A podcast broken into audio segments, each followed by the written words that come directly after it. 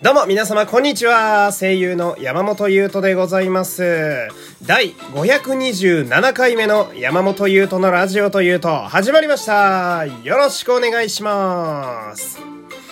本日ね、火曜日なわけですけれども、私、火曜日のね楽しみの一つにですね、菅田将暉さんのオールナイトニッポンがあるんですよ。で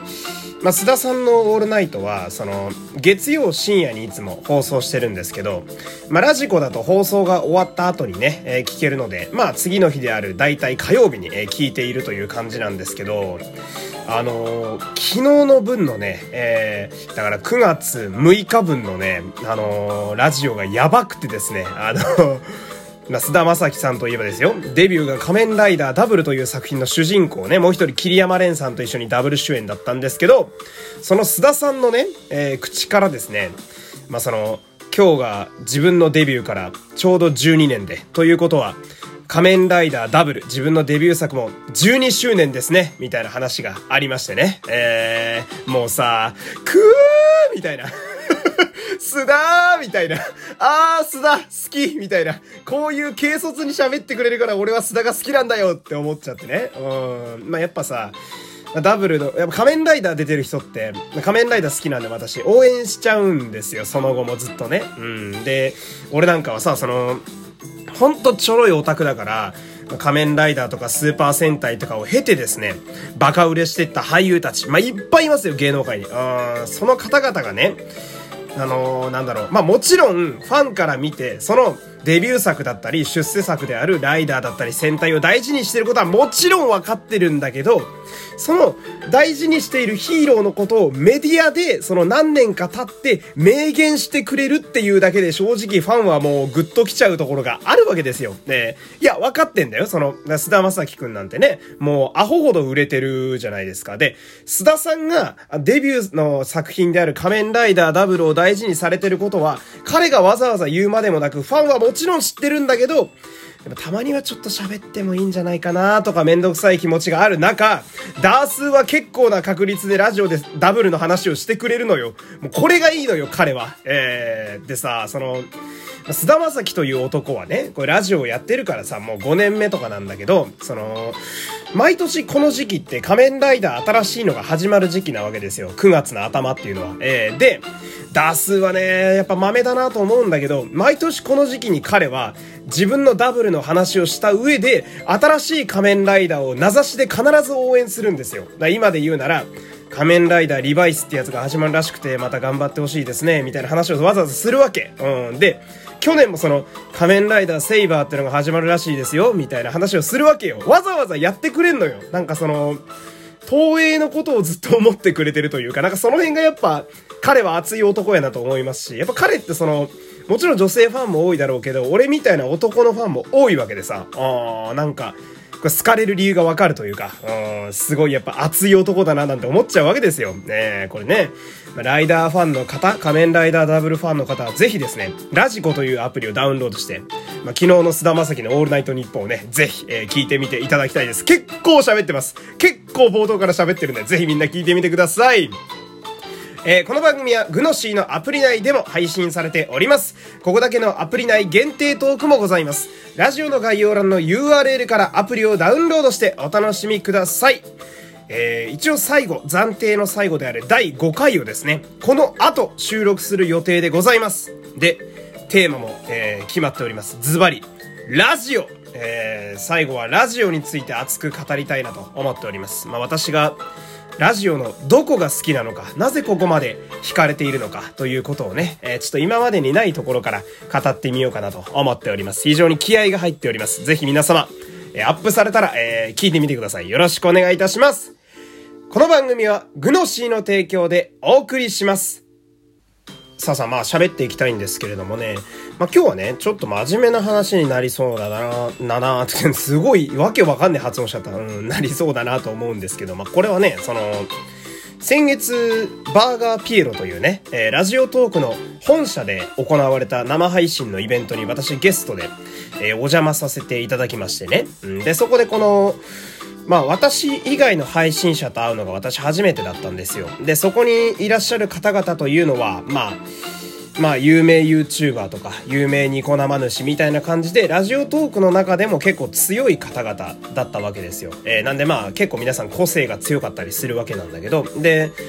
まあそんなこう俺以外の強い配信者の人らと触れた時にまあ考えてたっていう話なんだけど、その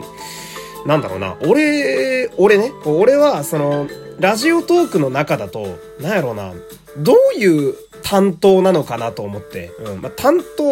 う言えばいいんだろう、そのラジオトークだと一体俺は何ができているのかなっていうのをすごい考えてて、先月からね、でそのなんだろう、私は、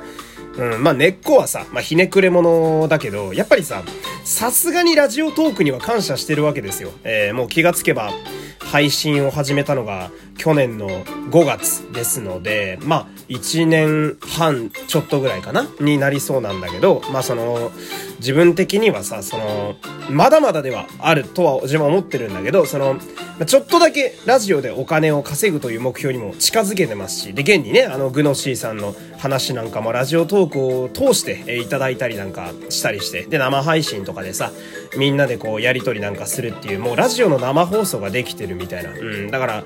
まあそのラジオで飯を食うにちょっとずつ近づいてる、でその目標に近づけてくれてるのは間違いなく今喋ってるこのラジオトークという場所やなと、ね、思ってるわけで、でそんなラジオトークに対してじゃあ逆に俺は何ができてんのかなっていうのを結構考えてたんですよ。なんていうのかな、その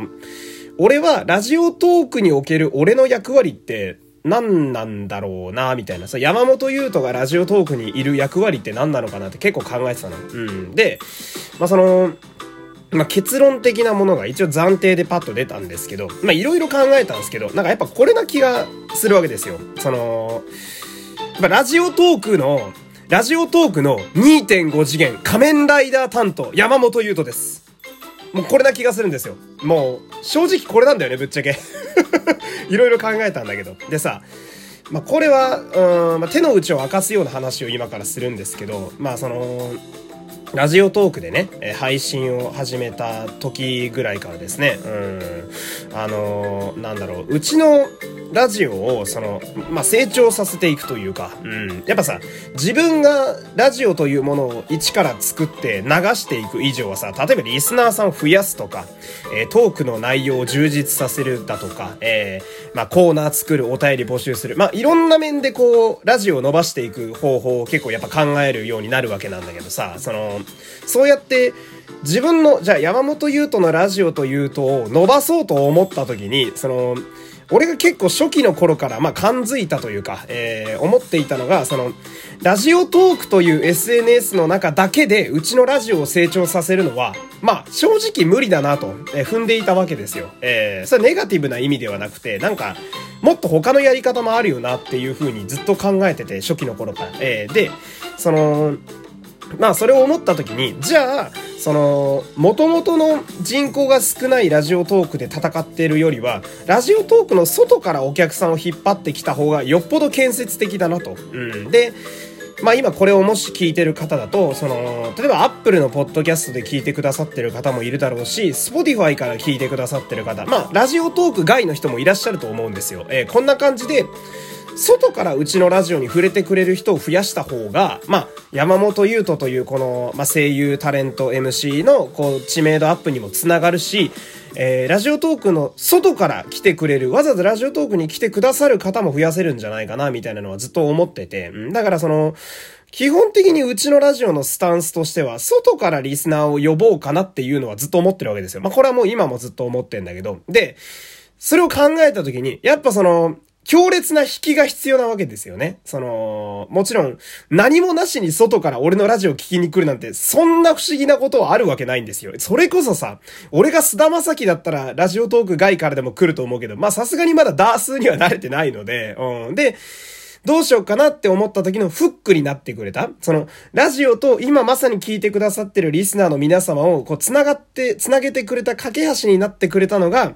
ヒプステだったりトーステだったり豆乳だったりの 2.5 次元、そしてそこに出てらっしゃる素晴らしい役者さん、キャスト陣の他にもスタッフさんだったり、あとはやっぱ俺の大好きな仮面ライダーなわけですよ。でそのやっぱラジオトークの中でその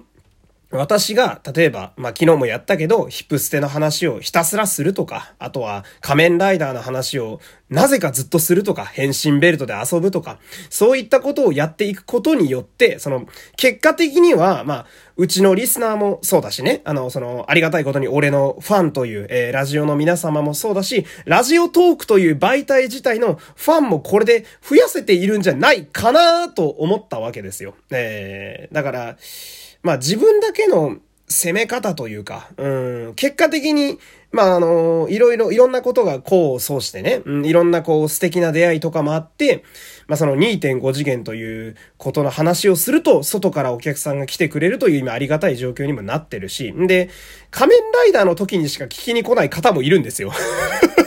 これも嬉しいんだけど、俺からするとね。で、結果やっぱそこなんじゃないかなと思うわけですよ。だからやっぱラジオトーク内の 2.5 次元仮面ライダー担当山本優斗、もうこれがラジオトークにおける俺の役割なんじゃないかなっていうのを最近すごい思ったんですよ。だからなんだって話なんだけどすごい配信者の人らと会ってさ、みんな自分なりのフィールドと場所を作って、自分の役割をなんとなくこう分かってるような感じでみんなやられてたんで、じゃあ俺は何なのかなって考えた時にこの結論に至ったっていう、ただこの話がしたかったっていう今日はそんな感じ、オチもないんだけどさ、なんでね、これからもね、輝く推したちね、コンテンツもそうだし、素晴らしい役者さんたちもそうだしね、スタッフさんもそうだし、輝く推したちの話でね、ヒートアップしつつラジオトークに貢献できていったらいいなと思います。というわけで、最後までちょっとダラダラ喋っちゃったんですが、お付き合いありがとうございました。山本優斗でした。また明日、さよなら。